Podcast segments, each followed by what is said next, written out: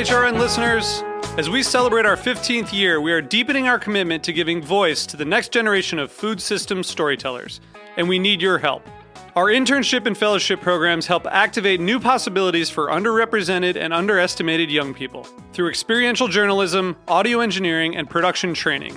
Through these unique programs, H R N helps food equity stewards build essential workforce readiness skills that expand their potential and foster economic mobility. Please consider supporting these critical programs. And with a minimum donation, you can be entered to win a dinner for two at an amazing restaurant in one of eight cities and tickets to a concert at a great venue in one of those cities. We have incredible partners across the country who have donated as they also share our passion for helping to educate the next generation of food system storytellers. Check out heritage radio network dot org slash fifteen to donate and enter to win today. That's heritage radio network dot org slash fifteen to donate and enter to win today. And make sure you donate before March thirty-first. Thank you. Today's program is brought to you by Kane Vineyard and Winery, a Napa Valley winery committed to respecting the soil and dedicated to the creation of three Cabernet blends. For more information, visit kane five dot com. I'm Laura Stanley, host of Inside School Food. You are listening to Heritage Radio Network, broadcasting live from Bushwick, Brooklyn. If you like this program, visit heritage radio network dot org for thousands more. Welcome to the first episode of our new fall season, and what better way to start off than a show about food origins. Stay tuned.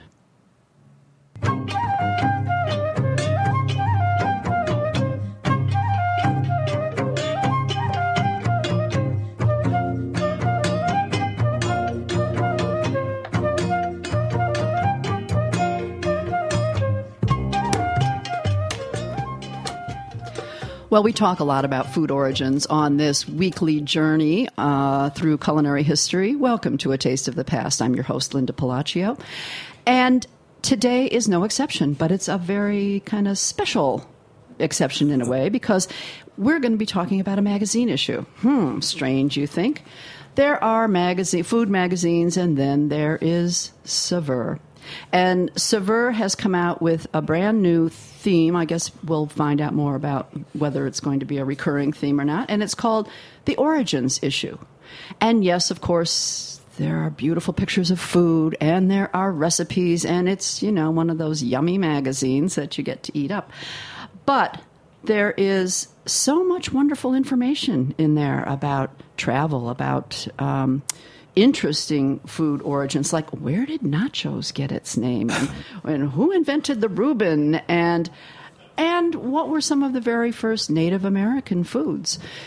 That and so much more. And my special guest today is the editor-in-chief of Saveur magazine, Adam Sachs.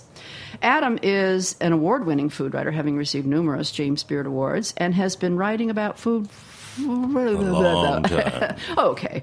Um, and including pieces for Condé Nast and Traveler, G Q, Food and Wine, Departure. A, a kind of a travel and food writer. A right, travel Adam? and food writer, yeah. yeah. Um, he was also the editorial director at Tasting Table until he was named editor-in-chief and kind of overall editorial director of Saveur magazine. Welcome, Adam. Thank you. Happy to be here. Uh, this new issue, I have to say, is is very, very cool. I I'm, I love. You know, I, ta- I get well whatever's left of the food, of the glossies. I are mean, there still others yeah, out there? There I can't are. Remember. Maybe yeah. one, two, but I do get them all, and and have gotten them all from the beginning. In fact, some of my collections were sought after by a couple of people. But wow. um, this one is, you know, it's it's interesting. I love all of them, and they are they all serve a, a particular interest. And uh, you know, I, I, after I leaf through some of the others for the recipes, and ooh, do they have a recipe for lamb this week, and or you know, or this month, and and you know, what are some of the new kitchen gadgets? But when Saveur arrives, I set aside time because I know I'm going to get a little more absorbed in the articles in that magazine. So it's you said, uh, and, and I'm going to quote you too. Uh-oh. So you better Uh-oh. you better hold up to this. Well, but you you said that it's always been Saveur's um, mission to sort of to, to bring the reader to the source of unique and delicious food. In fact, you said, for me, it is a dream job because Saveur is a magazine about following food to its source. And indeed, this issue does it in spades. Yeah. What what what brought you to make this issue? This issue? Well, I mean, it is it's it's, it's in keeping with, I think, the general Saveur mission, which is what, as you said, following food to its source, and and you know, we want to have delicious re- recipes, and you want to look at a picture of something and want to make it right away. But I think what we do that's a little bit different than some of our friends at other magazines is uh, is that we we try to give stories around everything. Every Saveur story has to have a sense of place, a sense of a voice, a context, um, and and you know, you described it perfectly. That I hope that we made that we make a magazine that you that you do want to keep around. That, you know, if you maybe you keep it around to make the dish, uh, you know, a couple times it, it, it enters your repertoire, or maybe you just want to read that story when you've got time.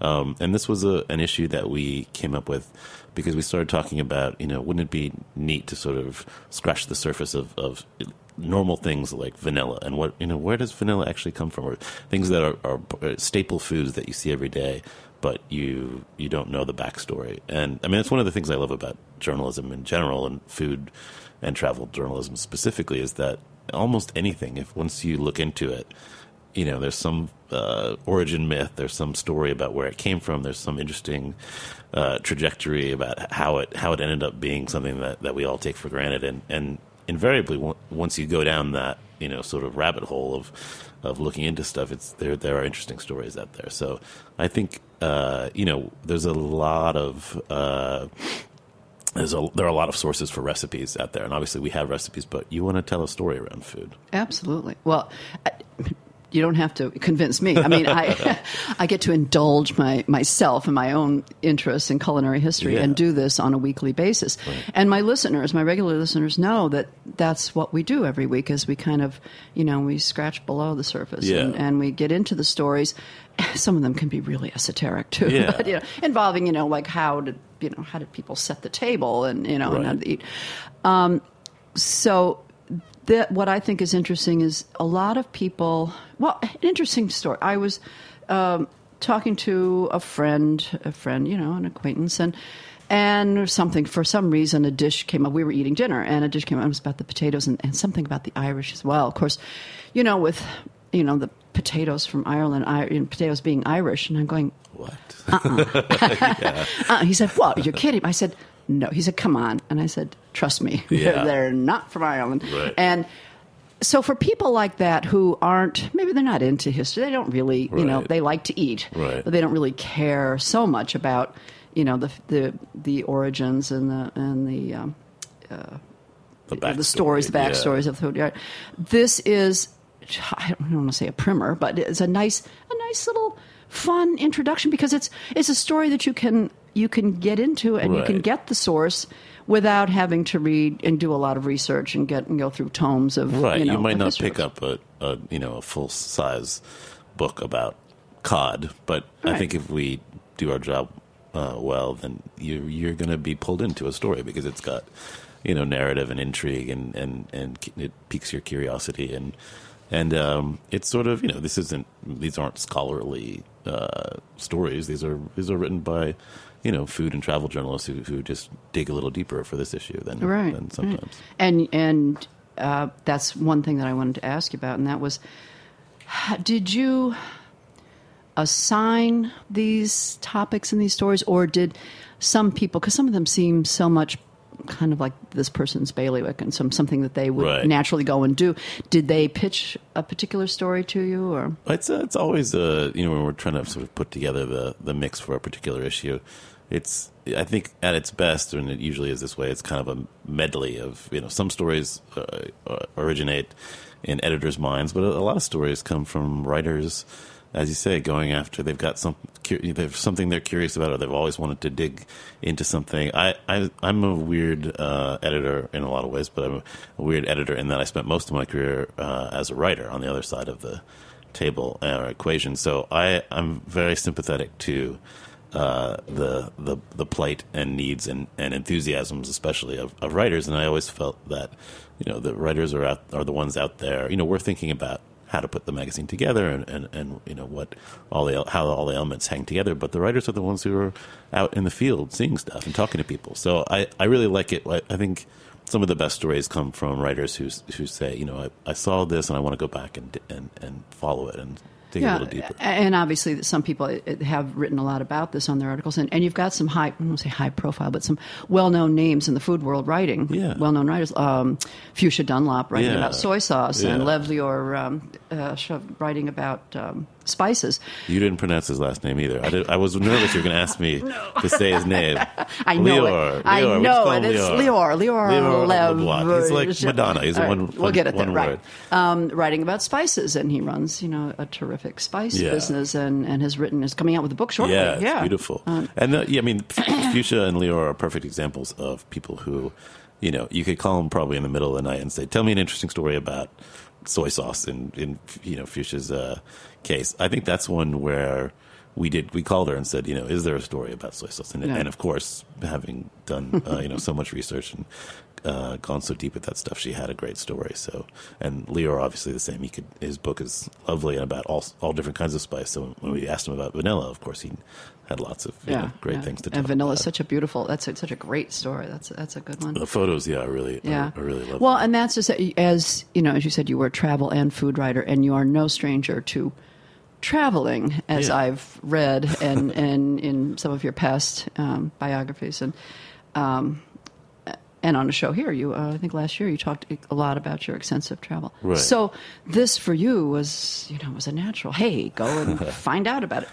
Did you send these writers on these faraway places? Yeah, most of them we did. I mean, I think nice. uh, I think some of them had been, um, you know, it was part of a larger research project or tacked onto another story. But for most of these, yeah, I mean, that's the I I I loved writing, and I, I still occasionally do it, but. Um, The great part of being an editor is being able to, you know, talk with a writer about a story and then say, you know, okay, go, get on a plane. Because that's where good stories come from, yeah. not yeah. the plane itself, yeah. but, uh, you know, or there are people who are who are based in places where they can they can tell great stories. Okay. Spoiler alert, the story about potatoes, follow the trail of the Incas yes. high in the Andes. Not to Ireland. And don't go to Ireland. I mean, go to Ireland because it's a beautiful place to visit, but uh, no, it will you know, go up to go up to the high points of the Andes and yeah. you'll find the origins that of was potatoes. A, that was a lovely story from Shane Mitchell, who's a regular contributor, and she has a, a book coming out that's a, a sort of collection of these adventures and, and, and, and finding food in it and, and people who sort of uh, preserve traditions in various places. So that worked out lo- uh, well because, you know, potatoes are an interesting thing to know that they come in thousands of varieties and and they, you know, some of them look like little weeds and some of them are yeah. beautiful purple and red. Different colors, and, right. Yeah, really, right. really incredible. The red, she talked about the red potato, right. Um, there, something that I thought was particularly interesting was the article uh, about um, Sean, by Sean, by Sean Sherman, yeah. about Sean Sherman, about Native American foods. And it wasn't so much about going, what is the source of Native American food? It was about what one wouldn't use. Well, yeah, so it's what, sort of throwing what, out things that have infiltrated. Right, right? yeah, getting rid of, of sort of all the stuff that encroaches on, on, on how Native people actually ate. I mean, that was one where... Um, you know, you're talking about how to, the process, the origin of the origins issue. Um, you know, we were sitting around and uh, someone had heard about this food truck that was specializing in Native American food, and that sounded interesting. And the and then we did a little more research, and there's a really interesting chef um, who goes by the, the moniker, the Sioux Chef. Um, as, From the Sioux if, tribe. Yeah, not, not necessarily. Um, and, um, and then it gets into a really interesting um, topic about about identity, about how... You, how we all define ourselves by uh, the culture of what we eat and, and, and where that begins and ends and, and, and how you deal with authenticity. So, um, and we all realized that we hadn't, you know, we hadn't read a story uh, recently about Native American cuisine. And here we are, you know, talking about getting on a planes. I, I've flown to a lot of faraway places to do stories, and I've, you know, if you stop me on the street and ask me what did the Native people of the country I live in eat, I really wouldn't have a very good answer. Yeah, well, as, uh, he, as he mentioned, you know, you throw out the sugar and right. no eggs and chickens because right. they weren't around right. until, you know, the, until the settlers came and brought things with them. It's, and any one of these stories, I mean, you could do a uh, you could do a book, you could do a series of issues, potatoes, you know, following it from Peru and, and how it ends up being, uh, you know, a key ingredient in, in Ireland would be fascinating. Oh, or just, how... listen, just listen to one of my shows. Okay. We did that one. Oh, good. Oh, good. Right. Good, the good. History of the potato and its travels. Well, I always, yeah, you know, in, in uh, sort of old movies when they would show the dotted line on a map of a plane, you know, sort of going from right. continent to continent. And I, I, I wanted some of the stories in this issue to feel that way, that you, you know, you're following the the humble potato as it as sort of made its, or, or cod as it makes its way from uh, this little archipelago in Norway to uh, Venice, where it's still uh, you know eaten every day. Yeah, I, and I think I think those little dotted lines with planes are very helpful to people. I mean, yeah. they really it gives them a whole perspective of of, of our you know our food world. Yeah, it's part. I mean, it's part of it's a it's a way of telling stories. So you can yeah. all, you know you can talk about who made, who who grew or uh, procured a particular ingredient um, or put together a dish. But I think when you pull the camera back a little bit and talk more broadly about um, how foods you know make it from one culture to another, or how the food how you know tomatoes or potatoes make it to the new world and then become what we think of as Irish or Italian food, is fascinating. Yeah.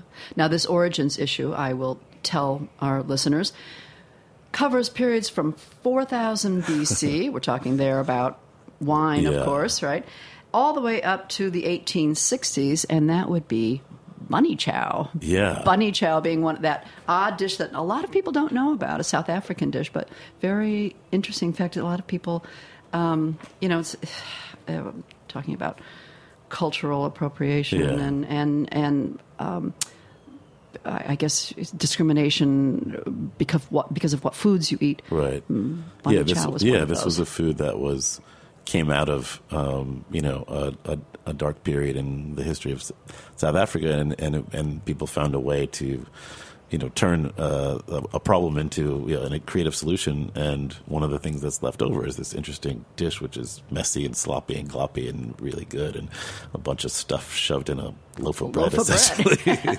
Well, and, and you can actually take it and eat on the run. Yeah, yeah, yeah. yeah. yeah. It's like the walking tacos, or the, it's like a state fair food, but it happens to come from uh, Durban, South Africa. All right, and it's in curry, which of course the you know the Indian culture was you know prevalent in English. Yeah. English were really the ones who who dragged curry around the world. But, yeah. Um, but, uh, well, yeah, and this and yeah, that's a story that you're mentioning. It's about the. the Indian diaspora population of, in Durban. I guess Durban, if I'm remembering correctly, is the biggest Indian city outside of India. Hmm. And, you know, I and that's think... that's saying something. yeah. Um, and it's, and it's, but it's developed the food because, um, because of apartheid, because of distance, and because I think of just the normal, you know, uh, wear and tear of, of how people end up kind of uh, appropriating their own food or just going their own way with food. It, they they ended up with a, an Indian cuisine that's very different from, you know, real, quote unquote, real Indian food, but it's its own thing. It's its own, you know, authentic thing in that it, it, it grew up there, and it, and it's what they like to eat. Yeah, well, I, I just got back from Berlin, and oh, I was eating yeah. currywurst, okay? Yeah, I mean, which I think has a... no trace of curry. I so that's think a whole so show. You should do, okay, so you should do a whole show, and we should do a whole issue about that kind of thing, because it's currywurst is so bland and weird and delicious. I kept trying. What is this, ketchup sauce? Right. What yeah. is this? And you're, as you're eating, you're thinking, "This why did why did I come and have this?" And then a week later, when you're back in the States, you'll you'll have a craving for it. And think, I want so, to go back to Berlin. It's one of those. Yeah, I mean, it's like getting a hot dog from the guy in the cart and slathering yeah. it with you know mustard or ketchup. Some, Me, I like mustard and ketchup. I know I'm an oddity, but we've got some hot dog origins stories coming soon. Oh, good. Teaser, okay. Yeah. All right. Great. Have me back on to talk about well, hot dogs. There, there's more I want to talk to you about this um, this issue and future issues with Saveur when we come back after a short break. So stay tuned. And this one is called Carried Away by the Hollows. We'll be right back.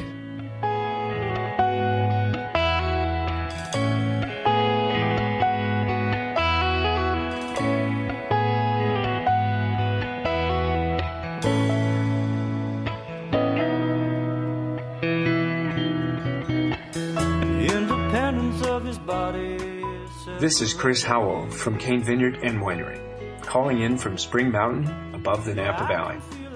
Thank you for listening to this show. In our industrial world of highly processed food and wine, we support the values of Heritage Radio Network. All of us at Kane encourage you to seek out individuality and beauty in everything you eat and drink. To learn more about us, go to kane five dot com. There's a nightmare dream, soaking gasoline. Hi, we're back, and I'm talking with Adam Sachs, the editor-in-chief of Saveur magazine, and their new issue, which is on the newsstands right now. Well, right now, I, I say right now, it is here as I'm we're recording this. It is September thirteenth. It'll be Something like yeah, it'll be streaming on the fifteenth.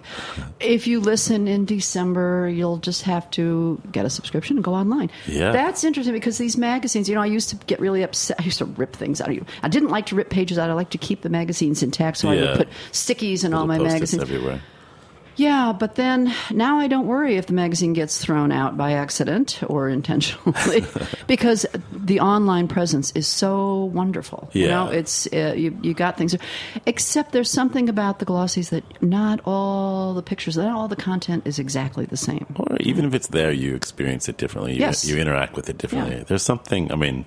I think if you're if you like magazines or you work in magazines, you like that tactile quality, and I think everyone, most people these days use both. They're, they're not just a, a you know a web reader or a print reader. They, if I make a recipe out of the magazine, I probably go on my phone because I'm in the supermarket looking right, for exactly. it. You know, I'm out the market. But if I want to sit, you know, uh, comfortably and, and, and dig into a story, I, I like having the. The, the physical print object yeah. in my hands. Hey, and you don't know if you're going to get, you know, internet access That's when right. you're traveling. So I'll take a picture of the recipe and then go to the store. Yes, I do that a lot. A I lot mean, that's, that's of, you know, oh, the new reference. Technology. What yeah. did we do before that? Yeah. We had to write it ourselves in longhand. yeah. Well, in this issue, I mean, you, you really do, as I say, you, you, you do capture people's attention because the cover of the magazine looks like the usual covers of the magazines, a beautiful dish. Uh, this one happens to be a chicken or baked roasted chicken in a cream sauce with mushrooms. Oh, it looks wonderful. Pretty tasty, I have to yeah, say. Yeah, and that's the biggest print, you know, pan roasted chicken. But right under the title, it, you know, if anyone's looking, it says, Where Wine Was Born. How Soy Sauce Conquered the World. Who Invented the Reuben? You know, and other mysterious tales. I mean, you really... I, I would take that even if it, there weren't a picture. Well, obviously I would, but...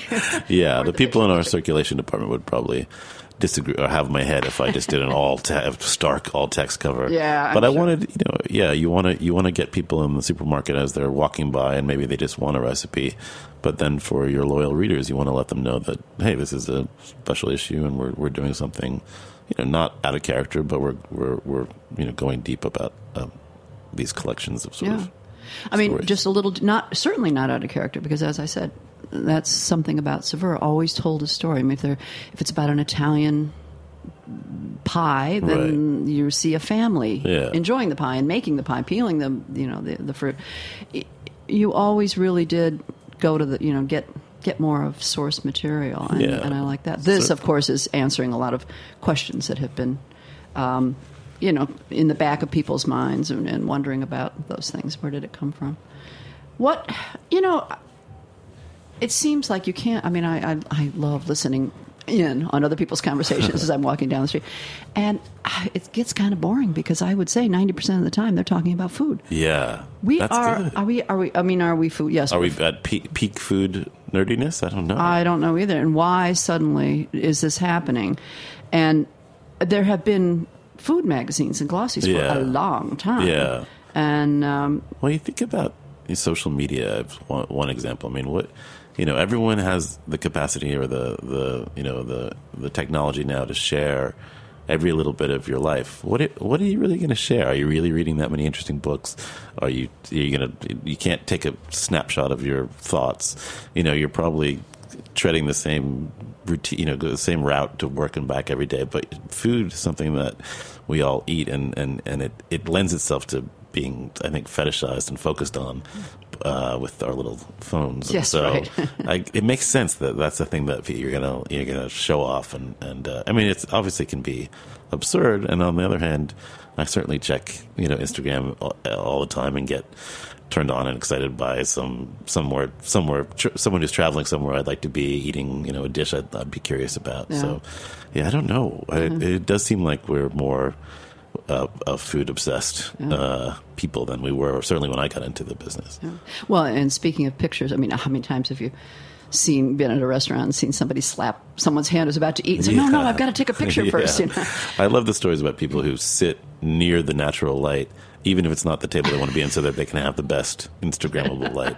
And I'm sympathetic to it. I just yeah. can't quite bring myself to do that. Um, but but the photographs are important. In fact, that's that is one thing I think that Saveur was maybe a first at, and and still does a good job. And because you know how people don't read anymore, they yeah. don't you know they don't read yeah. more than a paragraph it's hard. or two. Reading's hard. Time it takes time, but Saveur does a wonderful job giving pictorial essays. I mean, yeah. they really are are beautiful pictures that tell a story. I think especially in the early days of the magazine, you know, it was before it was such a uh, an such a uh, an important thing that you got this thing in your physical mailbox, and they had sent someone to.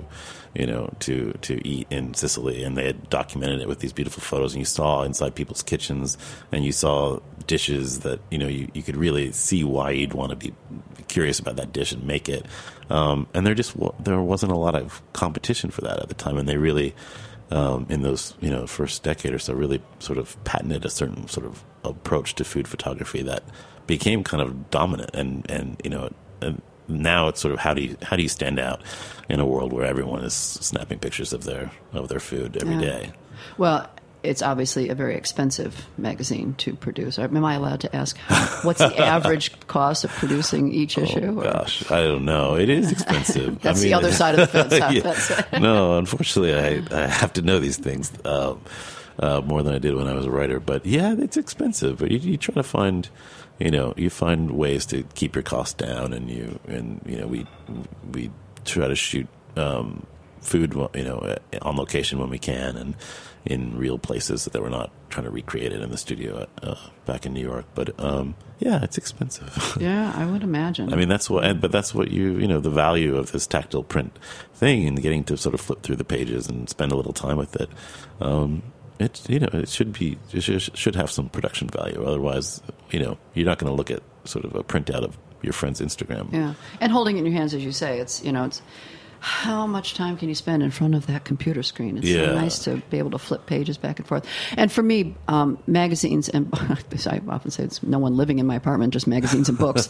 But yeah, um, in research books, particularly, you cannot. You really cannot do online easily because you need to put your finger in one spot and then go yeah. to the next page and look up that index and yeah. look at the you know the, or just flip around. And, I mean, yeah. I, I remember I I always whenever I do that I think back to being a kid in school and sort of picking up you know one volume of Encyclopedia Britannica or something. You're going to find things you didn't know. I mean, the internet is amazing for searching things. If I want to make you know a chicken dish or a whatever it is, I can find it instantaneously, but I can't sort of just meander. I think magazines are great for meandering. I invariably yes. read, I'll, I'll read, you know, a sentence in the middle of a story, get into it, read a few more, and then go back to the beginning and read it. And you would never do that online, really. Yeah. Well, do you think this food obsession that, that um, and it's not just Americans, but having just come back from, yeah. from Europe and Scandinavia, I mean, that's, they're, you know, crazy, yeah. you know, obsessed as well. Um, that, okay, so we see the food, we've seen the photographs, and we, okay, we've done that enough now. So do you think people are hungrier now for, well, you got to hope so because you wrote the magazine, yeah, hungrier for deeper stories, for finding the source, for knowing a little bit more about yeah. where our food comes from? I think I think they want to know where our food comes from in, in, in different ways. They want to know actually, you know, what, who grew it and, and what's in it, and is it, you know, is it good for me, and is it does it have a, an interesting story? And then I think they want to know broader context. They want to they want to, you know, if you if you travel to eat, there's only so much eating you can do during the few days you're traveling generally, and then but you can bring back you know you can then make a dish and tell your friends a story about it, or uh, bring back a souvenir, and, and, and it has um it's more valuable than just a thing because it, it it's imbued with this with this memory. And I think with food yeah I think there is a real desire to sort of know a little bit more to connect it. I think if you look at the success of a show like Chef's Table mm-hmm. on Netflix, um, you know, we've we've had food porn T V for a long time, but I think what that does is it gets inside the mind of these, just not to steal a title from another show, but it gets inside the mind of these chefs and tells a little story about their life and how they got there, and, and, and the food is, you know, shot beautifully, and it's the production values are high, that I think it, it just brings in even a, a new a new audience who maybe didn't know, you know, don't follow the fifty yeah. best list. Yeah, and don't. David Gelb is, a, is an artist. Yeah, yeah, he's he's a lovely guy. I actually saw him today.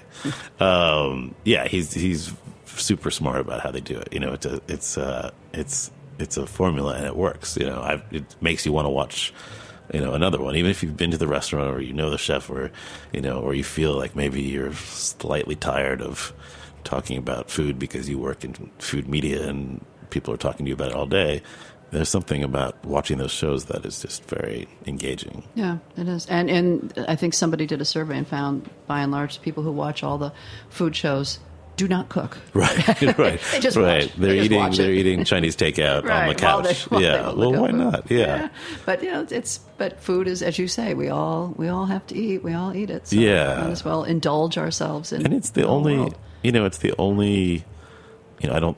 I think it can be very boring to talk about sort of food as art, but there is, it's the only thing that people do in a creative sense that you also, you know, put in your, into your body. It's very yeah. intimate. It's very important. Sensual. You know, it's like, it affects how you feel. Um, and if you're eating food that's, you know, made well or has a great story, then it makes you feel good about stuff. It, it just, it, it adds to the experience. I think yeah. it's not just, you know, nutrients going in and energy. It touches a lot of senses. Yeah. Think of it. Yeah. You know, yeah. It and, and things we'd like to know, you know, we like to know about history and, and, and, and culture and who, who makes this stuff. So yeah, I think there's, there are always more ways to tell stories about food. Okay. Another spoiler alert. There are so many good stories in this magazine. We're not going to give it all away because we want you to go to the, no, we're just to gonna, the newsstand to buy it. We're not going to read the whole, yeah, please yeah. buy it. Yeah. yeah. Um, but we buy have, a couple of copies. Yeah. You might lose one, or you might want to lend it there to a go. friend. And you know, if you're afraid you're going to miss the next one, just you get a subscription. Yeah. You know. You have, you know, put one in your, in okay. Enough proselytizing. Here we go. um, but we do have to give a few teases, yeah, all right? Please. And that is, how did nachos get its name? I love this story, yeah. yeah. Um, so, and I'm going to forget the details, but... I, I do, too. But, I can turn but, to the page. I but it here. was uh, it was a guy, Nacho, Ignacio. Ignacio, And right. some, um, I think some army wives came into, came into his club. It was somewhere uh, there, where there was a, a um, an American army base. And he and they wanted food and drink, and he was out of food, so he just threw together this, you know, sort of uh, improvised plate of stuff and called it. Uh, his nickname was Nacho, so he called it, you know, Nachos Especial or something. And and this improvised plate of stuff became this iconic thing that you eat while you're watching, you know, football games or mm. or I don't know. It's yeah, it's I, I love that it. was just a, you know, kind of more or less an accidental food. Yeah. Well, I have to say that I was reading a lot of the articles with a little bit of a skeptical eye, knowing knowing a lot of the folklore that surrounds yeah. the history of, of food, and you know, the history of the fork and the history yeah. of, you know, of uh, potatoes and, and you know, different stories about the wine Reuben, origins yeah. and you know, things like that. I mean, there are still arguments happening in the of food course, world over yeah. you know, Caesar salads and things like that. Oh but, yeah. Um, but Even so, even though even those folkloric tales and, and or myths are fun to know about. Yeah, they're fun to read. They're versions yeah, of the history. The right. And then you go into just, you know, the straight on, you know, historical background of, yeah. of things, which I think is great. So, is this something we're going to see annually now with Saveur magazine, or? Well, if each and every one of your listeners goes out and buys five to ten copies, no, if it you know, I, if it does well, right, I, I, I think it. it's. Um, I think it's something. It's certainly a, a rich enough and and and uh, sort of uh, broad enough topic that we could do, you know, these twice a year. I, I don't know if we'll end up calling it the same thing, because then it might feel like, oh, I've seen that before. Mm. But um, but I like this idea. I think we all on staff and, and the writers uh, who were uh, pulled into it uh, to the project got excited about it, because it's it, it's like we were saying, it's not a huge departure from what we do, but it's it's framing the story around around these these investigations, and and you know, there was a lot of sort of finding out interesting, digging up interesting facts, and then sharing them all around yeah. the office. And, so you listen to my show, you can hear all the great facts, but you don't get to see all the beautiful pictures. Right. And this magazine gives you pictures, and travel pictures, and food pictures, and yeah. Well, one day we'll go we'll get all that. Um, but I, I love the medium of, of radio too, just because yeah. it lets people form pictures in their mind. That's right. Well, while they're looking at Saveur. Yeah, exactly. While they're looking at the yeah. magazine.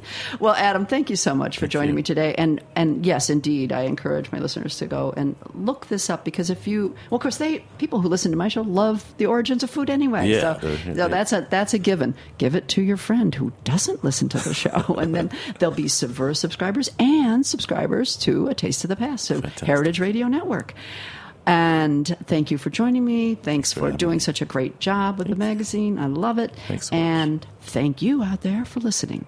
This has been A Taste of the Past, and I'm your host, Linda Palaccio.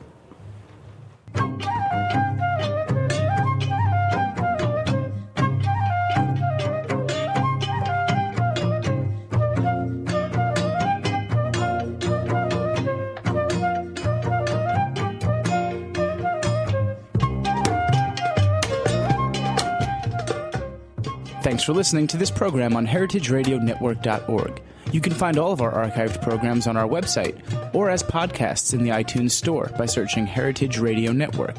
You can like us on Facebook and follow us on Twitter at heritage underscore radio. You can email us questions at any time at info at heritage radio network dot org. Heritage Radio Network is a nonprofit organization. To donate and become a member, visit our website today. Thanks for listening.